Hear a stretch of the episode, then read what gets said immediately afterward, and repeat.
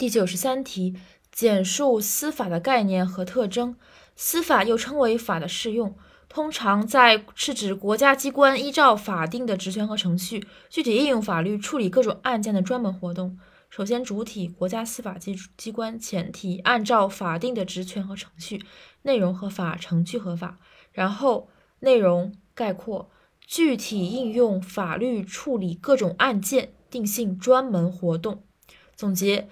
司法又被称为法的适用，是指国家司法机关依照法定职权和程序，具体应用法律处理各种案件的专门活动。它的性质呢，总共是有，总共是有一二三四五五点：被动性、中立性、终极性和形式性，还有专属性。这个要怎么记呢？被动、中立、终极、形式、专属。被动中立终极形式专属，被动中立终极形式专属，一和二比较好记。被动中立就是一种不太积极的感觉，就是有消极的感觉，所以是被动中立，是那种司法的消极性在其中蕴含起来。